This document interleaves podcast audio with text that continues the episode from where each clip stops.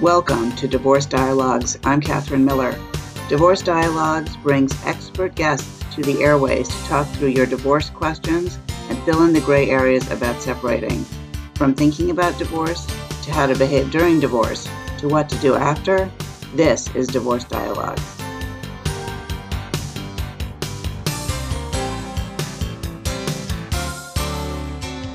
Welcome to Dialogue on Divorce. I'm Catherine Miller, the founder of the Miller Law Group and director at the Center for Understanding in Conflict, and I am on a mission to change how people divorce and help them divorce with dignity. And my guest today is actually a repeat guest, Nancy Collier. Nancy is a psychotherapist in private practice, an ordained interfaith minister, a mindfulness teacher, relationship coach, author, and blogger. In addition to offering workshops and ongoing groups, Nancy is a regular blogger for Huffington Post and Psychology Today. Nancy also spent 20 years as a top level equestrian, showing horses on the National Horse Show circuit, and she offers workshops, talks, meditation instruction, as well as individual and couples therapy. Welcome, Nancy. Thank you for having me. Glad to be back. It's great to have you. And today, you're also the author of the book, The Power of Off right? And yeah. that's about technology and relationships. And so, why don't you tell us a little bit about the book, the theory, and maybe we can talk about how it impacts people in their everyday lives? Sure. And the book is about how we're living, how we're living in relationship, how we're living with ourselves, how we're living at work as parents, essentially how we're living everywhere. And how this relationship with technology is in some ways incredible and exciting, but also how it's not supporting what actually contributes to a good life. So that while everything in our lives is changing so rapidly and the way we live is changing so rapidly, what we actually need to feel well to feel connected, to feel purpose, to feel some of the bigger things that really we call a good life, that we're looking to technology to fulfill those. And it's really the wrong, it's like trying to open a lock, you know, with a banana. It's the wrong tool if what we want is a good life. So the book is a lot about how do we get our relationship with technology back into a place of awareness, back into a place of where, you know, the scientist has the rat in the cage, where we're using it as a tool to benefit us and we're not running around like frantic monkeys, drunk frantic monkeys behind it with it telling us what to do. And one of the big ways that, you know, I see very often in my practice now is one of the reasons that I wrote the book is that it's dramatically impacting the family and it's dramatically impacting intimate relationships of all kind. I think we spoke the last time I was on about how it's impacting our relationship with ourselves, which is our primary intimate relationship. But it is certainly impacting everything about intimacy with other people.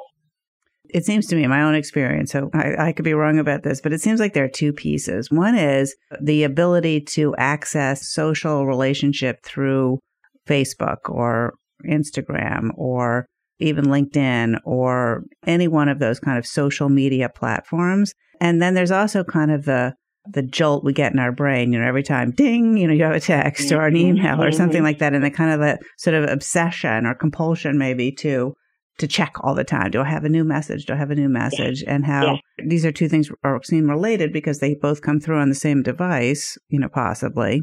Right. But but they seem they feel a little bit different to me. Is that right? They are different and related, as you rightfully said. Um, you know, part of what makes it so complicated and part of what makes it so difficult is that there is this yummy part of social media, which is we stay in touch with people that, you know, we wouldn't probably stay in touch with. And there is that element of connective tissue that social media allows. The difficulty is that technology is one of these devices that technology is not doing anything to us. Technology is bringing out some of the least evolved aspects of the human being, I would say. And, you know, one of the reasons again that I wrote the book was to return our use of technology to the more evolved parts of ourselves, more grown up parts of ourselves. But what happens with this desire to connect and this desire to be more related and more, have more people in our lives is that we start doing things that distort it. Like we start comparing ourselves constantly to what everyone else is doing, 95% of which is made up on their end.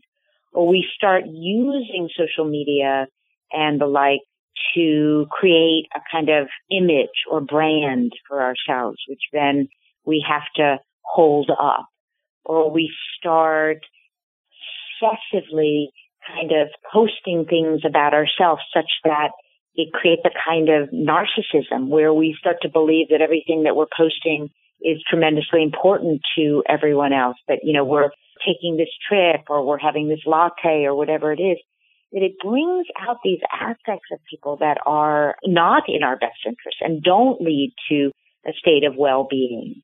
So there's that piece. And then there's the purely addictive piece, as you were describing there, where we know that when we get these things, we get these notifications that we're getting a real strong hit of dopamine, this feel good hormone. And then that sets off a reward cycle where we want more of that. We want more. But very soon after it starts up that reward cycle, we start getting what's the other side of it, which is we get this hit of cortisol because now we're responding to the device, right? Because we need to know we're afraid that we're going to miss something. It's FOMO. You know, we're going to miss something if we don't get on. So what starts out as a really good feeling starts delivering cortisol, the fight or flight hormone, the stress hormone, all those sorts of things because now we need to, we need to calm that anxiety that what's on there, we've got to get to that. And we're get caught in this loop of the dopamine to the cortisol to the dopamine. And the only way we know how to calm the anxiety of what am I missing is with more using. So, you know, we've gotten ourselves a little bit into a difficult relationship with technology. But again, it's just showing us what our less evolved aspects are. From the time that, you know, man ended up uh, walking on two legs and probably before he's been trying to get out of the present moment. He's been trying to distract himself from what's happening here. And this device is just, a, you know, free reign to be able to do that with everybody's approval. We're all in on this one, you know, we're all, we've all drunk the Kool-Aid on this. So it's bringing out these addictive and uh, distractive and lesser, I would say, aspects of the human being. Well, I'm not sure we've all drunk the Kool Aid with regard to other people. So yes, we have we say, oh yeah, well we're checking Facebook or we're checking our mail or our text or whatever. But I find it really annoying when I'm out to dinner, you know, with my spouse yeah. or my family or my kids, and you know everybody's on their cell phone, you know, checking, checking, checking. And I mean, listen, of course, I'm not free of guilt from doing the right. same thing. Right. And even right. when I record these shows, you know, I either leave my phone in the car, I put it where I can't see it. So I'm not tempted to check, you know, while I'm interviewing. The draw is like, oh, is there something there? Is there something there? But I really find it annoying. And I don't think I'm alone when I'm sitting with someone and they're like checking their phone all the time. Well, there's actually a term for it now. It's called phubbing because it's phone snubbing.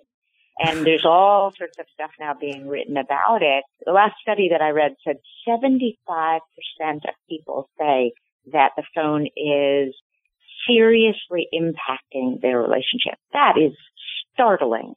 And what you have is, you know, I was recently working with a couple and their favorite thing to do together, according to the man, was to spend time sitting next to each other with each of them in their own private bubbles, in their own screen. That, that's their favorite way to be together. And what we're finding more and more is that the reporting of intimate relationships, the reporting of uh, connections between people, that these statistics are plummeting, that people do not feel connected very much because the person in front of them is using. And what's really interesting to me is that when you start being the light in the darkness and you turn off your phone and you put it away when you're actually amazingly put it in your bag off and have a conversation where you're saying to the person, your company is enough. You're enough for me. I'm not looking to see what else, what else, what's next coming in. What happens is that the other person usually responds in kind that we all want to be the pure focus of another human being's attention. That's what love looks like. And so when you model that and even ask your friend, you know, I'm going to go ahead and put my device away. If you're not okay with doing that, maybe we should get together, take a walk another time. It's amazing the reports I get back, which is people are dying for that kind of truth and that kind of honesty. It's a real thing though that's happening in relationship. And I had one woman who said in here, and I thought it was sort of chilling, but she said, you know, the truth is I find my phone more interesting than my husband. That's the oh truth. Oh my God. And it probably is the truth. It is the truth. And I think it's the truth, Catherine, for more people than are willing to admit it. Because guess what? People are not always fascinating and not always filled with new information and entertainment. We're human beings. Sometimes we're tired. Sometimes we're boring. Sometimes we don't have it going on. And what's happening is that we're starting to expect from our relationships the same thing that we expect from technology, from artificial intelligence, from that we should always be getting something fabulous, it should always stimulate us.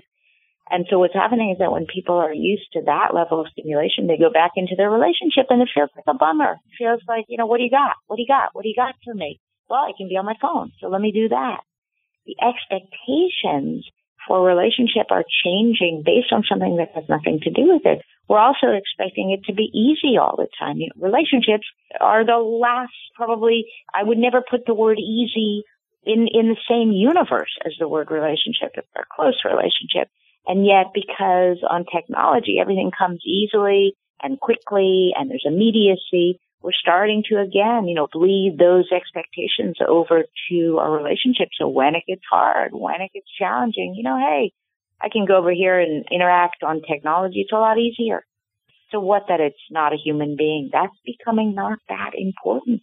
You're listening to Dialogue on Divorce on WVOX 1460 AM. We're here every other Wednesday from 5 to 5.30, or it's also possible that you're listening on our podcast, which is available on my website, www.westchesterfamilylaw.com, as well as on iTunes and SoundClouds. And today our guest is Nancy Collier, and we're talking about the impact of relationship on technology, or really technology on relationships. And Nancy, I think that the, the actually the phone was bad enough, but the watch, oh my goodness! Like you could put your like every time, you know, you you actually get a physical feeling like on your wrist.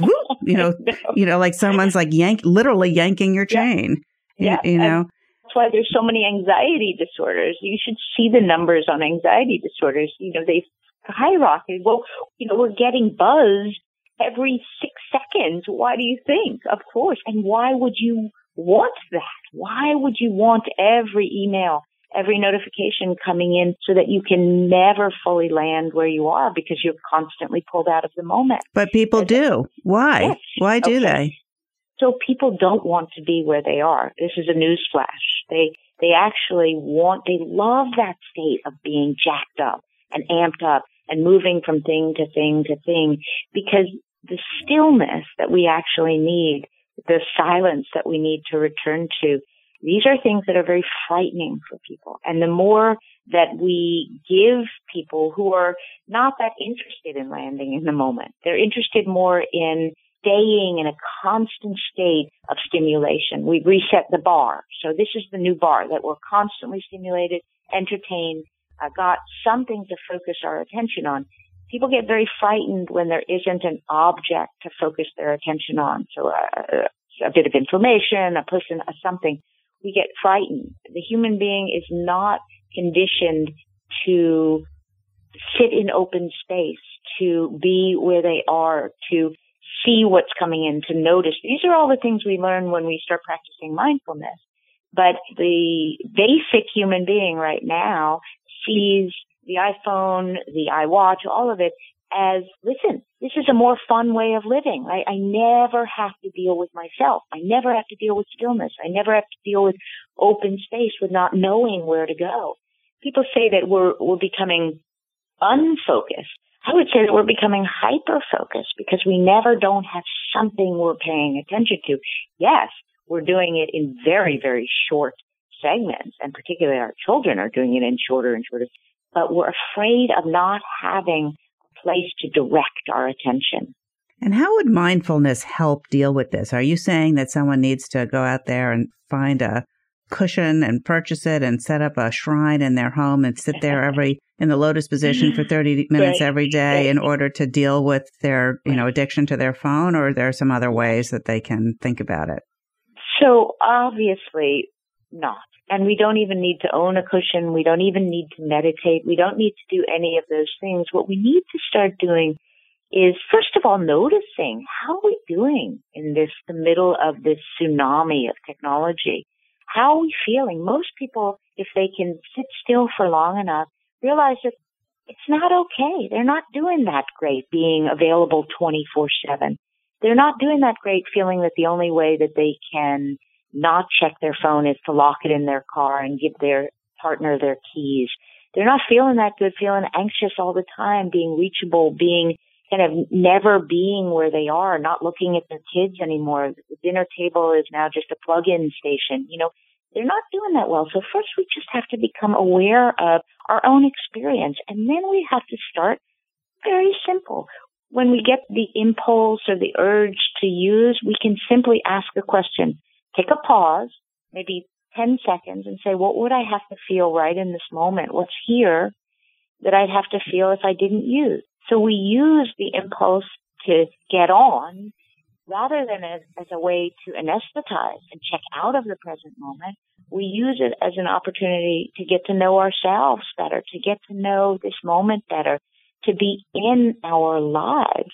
You know, we get to the end of our lives and I've worked with a lot of people, you know, that are towards the end of their lives, either because they're ill or whatever it may be, but you realize that every moment of consciousness is a gift. And when you get that, and we don't want to wait to the end of our lives to get that, when you get that, you stop throwing them away so easily. You stop spending the entire train ride on Candy Crush. You come into the moment and you have a little more interest in, hey, what's arising for me in this moment? What am I feeling? What am I thinking? What's happening in my body? Who am I with? You know, the moment becomes a lot more precious that's what mindfulness is about is whatever's presenting in this moment, may I take an interest in it? Because what's happening to us really, Catherine, is that our moments are becoming not enough. Nothing is enough. Nothing is enough. You know, what else? What else? What else? You know, is there more? Is there more? Can I, can I flush my toilet when I'm in, you know, Amsterdam back in my house? Cause I can, I can do that, you know, or can I ask Alexa, you know, to play me uh, Jimmy Kimmel's monologue from yesterday. It's like, you know, we're crammed with possibility. But what the overall consequence of that is this moment is never enough. I'm never enough in this moment. My kids are not enough. My husband is not enough. This life is not enough. And that is a recipe for depression because it cannot, it's insatiable. So that's where mindfulness comes in to say whatever it's containing let me make this moment enough and a place of interest. You know, it's really tempting to ask you if there's an app for that. Yeah. but seriously, you know, how to remember to do it when it's really not the habit to do it, right? Like, is there a way to schedule it, remind oneself, you know, I'm, I'm on the train. I'm going to check in with myself. I'm going to think about my day. I'm going to think about something different. I'm not going to play Candy Crush. Yeah. So listen, here's the thing. I'm all for, there are all these apps like Calm, like, you know, Moment, millions of them. And if you're going to use technology, why not use it to schedule a meditation, schedule 10 minutes of breathing or schedule a notification from Calm that says take a deep breath. You know, I'm not against using it in that way, but ultimately we have to wake up you know, people always say to me, what, what should I do? What should I do? Well, how can I do this? It's not easy. Guess what? It's not easy, but nothing that's easy really delivers too much. So part of what's happening to our consciousness is that we're expecting easy. We're expecting easy and immediate and all the juicy stuff in life takes hard work and takes time. There's just no way to get around that. So what we start to do is, yeah, we use the apps. That's a great way of, of starting the process, but we have to become more awake in our own lives. So we're more conscious of, hey, I'm checking out. Do I want to make that decision? We become more mindful of the choices we're making with our two greatest gifts, which are our attention and our energy. Where do we want to put those? Those are our greatest gifts. So we just have to start to do some of that hard work to retrain the habit. We didn't get here overnight. We've gotten out of the gate with technology with some really bad habits. We have to untrain those like we would any bad habit. It comes down to can I wake up in the moment and not just act impulsively or addictively? Because ultimately I want a deeper experience of life. I want more connected relationships. I want the people in my life to have my full attention and I want their full attention. You're listening to Dialogue on Divorce on WVOX 1460 AM and also on a podcast. And today we're talking to Nancy Collier about the impact of technology on relationships. And Nancy, if people are interested in learning more about your book, The Power of Off, or more about you, how can they contact you or get a copy of the book? The book is available everywhere books are sold, so Amazon, your local bookstore. And my website is nancycollier.com with one L, C-O-L-I-E-R and all the information is there. And I also blog for Psychology Today or HuffPost, so the lots is available out there. How would you recommend Nancy Collier to talk to other people about technology? Like if I'm going to go out to dinner on a date with my husband, and I say I'm thinking, you know. I had this great interview today. I think it would be great if we didn't use our phones you know, sometimes that conversation sounds like a criticism, not like a suggestion. Do you have any suggestion yeah, about absolutely. how to talk about it with someone else? Sure, uh, very much so. What I suggest, right, is first of all, honesty. So honesty generally starts with the letter and the word I, right? So I feel my longing is to spend more connected time together. My longing is to have each other's full attention I feel really good when we do things and neither one of us are on our phones. We talk about what works, what we're longing for, what we really want. And we let that lead the conversation. And it would mean very much to me, you know, if we scheduled maybe an hour, even a day, or maybe a half an hour a day, where both of us are off our devices. We're just off them. Or it might mean a lot to me. We could try it and see if we made our bedroom a kind of uh, no tech zone. Um, this time that we spend together feels really important to me, and I want to open a dialogue where we start looking at how we're going to maybe create a different environment that's tech free for us as a couple. I think that's really hard to do. In what sense? I think that for a lot of people, the idea of sort of unplugging in that way and really being present with yourself, as you were talking about earlier, and another person without the interruption of technology sounds, you know, really like a challenge in 2017. I think you're right. I think you're absolutely right. And I would say what people are craving and longing for and talking about so much is that kind of full presence. That is the full presence that actually makes one feel fulfilled and nourished in their lives. So we can't, you and I, by suggesting this today, are not going to sway anyone who doesn't know the direct experience of full presence, right? It's just not going to happen. The way people generally enter this is from some form of suffering or loneliness within the relationship. So I had a couple in here the other day and she was talking about how he's on his phone all the time, even when they're watching their one activity that they like to do together. It's a different couple is to watch the show, particular show that they share.